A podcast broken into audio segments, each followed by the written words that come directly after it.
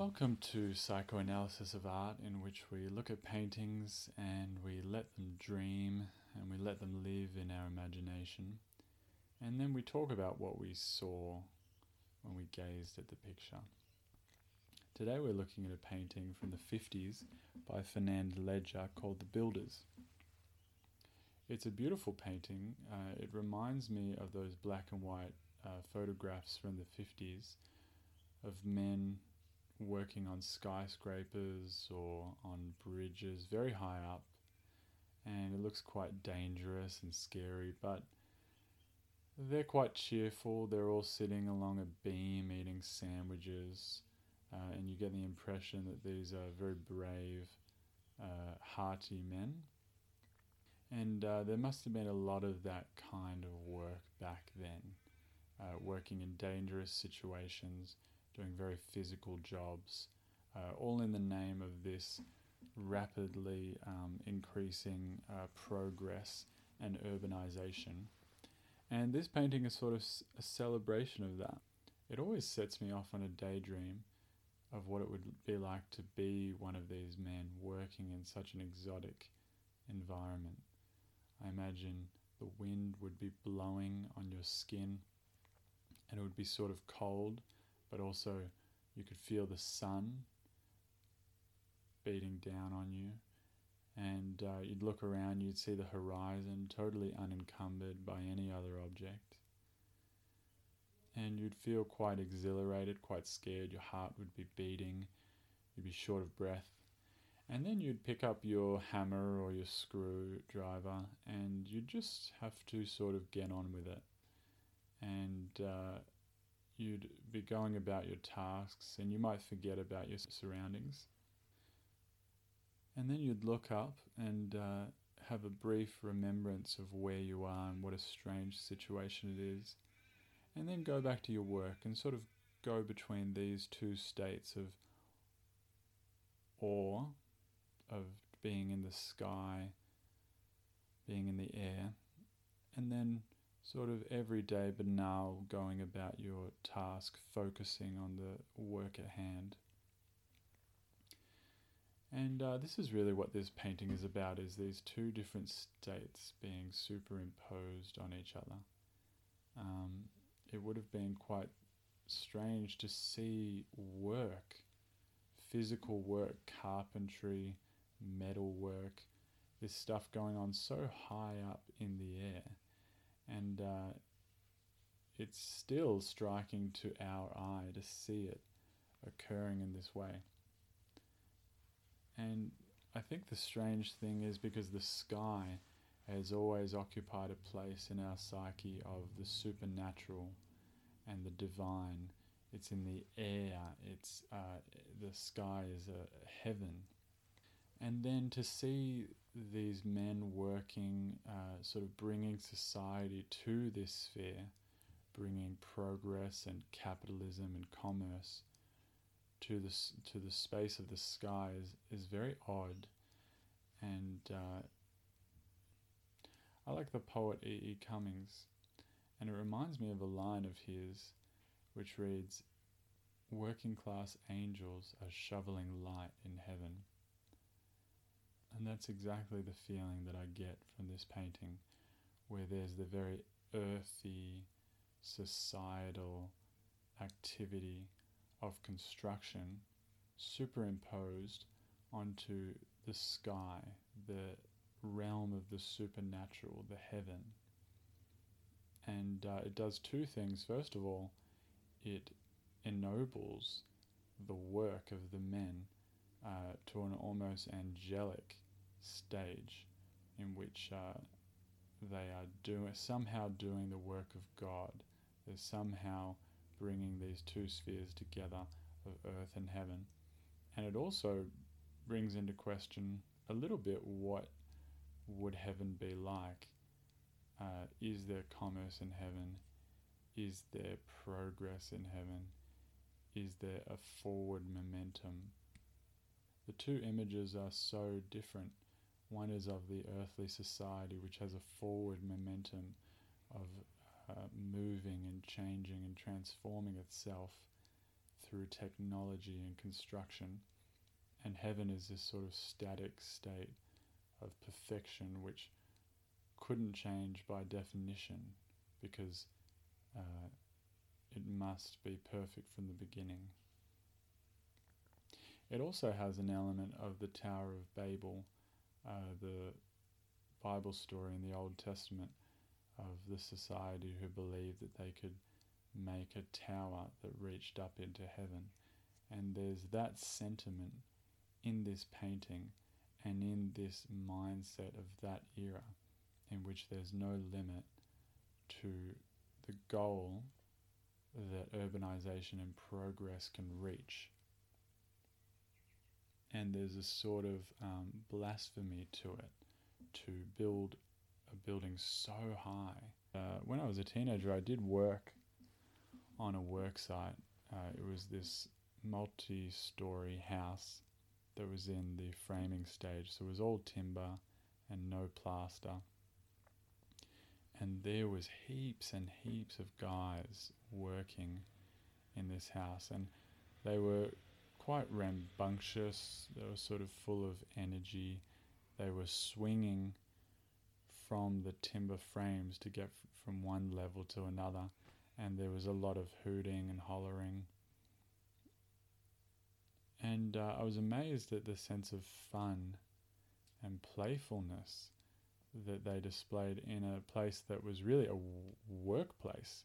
Like I had been used to seeing people work in offices uh, where the environment is very serious and uh, professional. But this was also a workplace, but it was so different. Everyone was laughing and joking and playing pranks on each other. So, work sites are really crazy places uh, where the the atmosphere is so different to any other work site, and the office worker couldn't come close to it, and they wouldn't be allowed into it anyway because it's it's for the working class, and in, in a lot of ways, throughout the 20th century, where construction workers weren't paid that well, this was the consolation for the working class, which is this entrance into a fraternity and a fellowship, which is really quite joyous and full of play and fun. And I imagine a lot of these men working in these positions sort of going home to their nuclear family, uh, and this is the their wife is there and their kids are there, and there's love, but this is the love of the woman. This is the family, the home, their wife. And that holds great fulfillment. But then they go to work the next day and they're on a construction site and uh, they're with the men that are their friends and that they uh, have fun with. And the whole day is imbued with this fun, and it's all going on next to this grand goal that everyone's working to attain, working hard and, and using physicality to achieve it. And this is really the place in which the love of man resides, the, the fellowship of man, the fraternity between these males who are uh, sort of overly masculine, working with their bodies to achieve a, a, a goal which is of the masculine mind, which is to have this enormous ambition of progress and skyscrapers and forward momentum into the future. There is a love there that is of man and between man. And there's another element of it which is sort of brings in the love between men uh, which is that there's an act of service in this construction and in this kind of work. There's a movie called Margin Call, which is really about men working together in a very different way. They're all stockbrokers, but one of the stockbrokers uh, says that he used to be an architect and he designed a bridge. And uh, he talks about this and, and basically talks about how many people travel over this bridge in a day and how long it takes. And he calculates that the bridge has saved the people of those communities a combined 1,531 years of their lives not wasted in a car. And it really shows that something which seems as cold and impersonal as the construction of a bridge is in fact an act of service and an act of love uh, for one's fellow man uh, to sort of assist them and save them time and get them home to their families. Uh, and it brings in the love of, of, of this sort of work. And uh, I think a lot of paintings of this time um, coming out of the Marxist movement showed qu- quite a similar aesthetic uh, depicting uh, landscapes of work and construction, but with a quite a cynical gaze and one that uh, that derided the construction and the progress. But Fernand Léger is different. He looks at this construction and he sees the love in this work. And he loves the construction worker and he idealizes it and shows us this beautiful dream, which is the love between men that they work with, all in the act of a love for their fellow man, in this act of service. And there's a quote of Fernand Léger's which sort of supports the line of thinking that we're going down. He says the crudeness, variety, humour, and downright perfection of certain men around me, their precise sense of utilitarian reality, and its application in the midst of the life and death drama we were in, made me want to paint we in slang with all its colour and mobility. And uh, this is really what we're seeing, which is that this admiration for these men of precise sense of utilitarian reality. This is a, a creature of the 20th century coming out of the war with a great optimism and a great desire to shape reality. It is modernity. It is the desire to bring heaven and make it on earth and to combine these two things, to combine the ideal with the reality. There's one aspect of this painting which encompasses the whole theme of the image. So, on the left side of the painting, there's this beam which, for no particular reason, is multicolored. It, it's, a, it's three stripes of red, yellow, and green and so it's sort of like a rainbow, um, but not an arched rainbow as you would usually see it.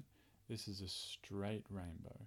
It's still in the sky among the clouds and the and the blue, but it is dead straight. And so it is the idyllic, heavenly, conformed to the instrument of man. It's as if they got the rainbow and corrected it according to their level. It is the heavenly brought under the capacity and the technological power of man. In a way, this painting gives us permission to idealize that which has been so long and so thoroughly criticized. With the assistance of Fernand Léger, we can walk through a city and look at these enormous skyscrapers and perceive them as an act of love and, and imagine that we are walking through a heaven which man has attempted to bring down to earth.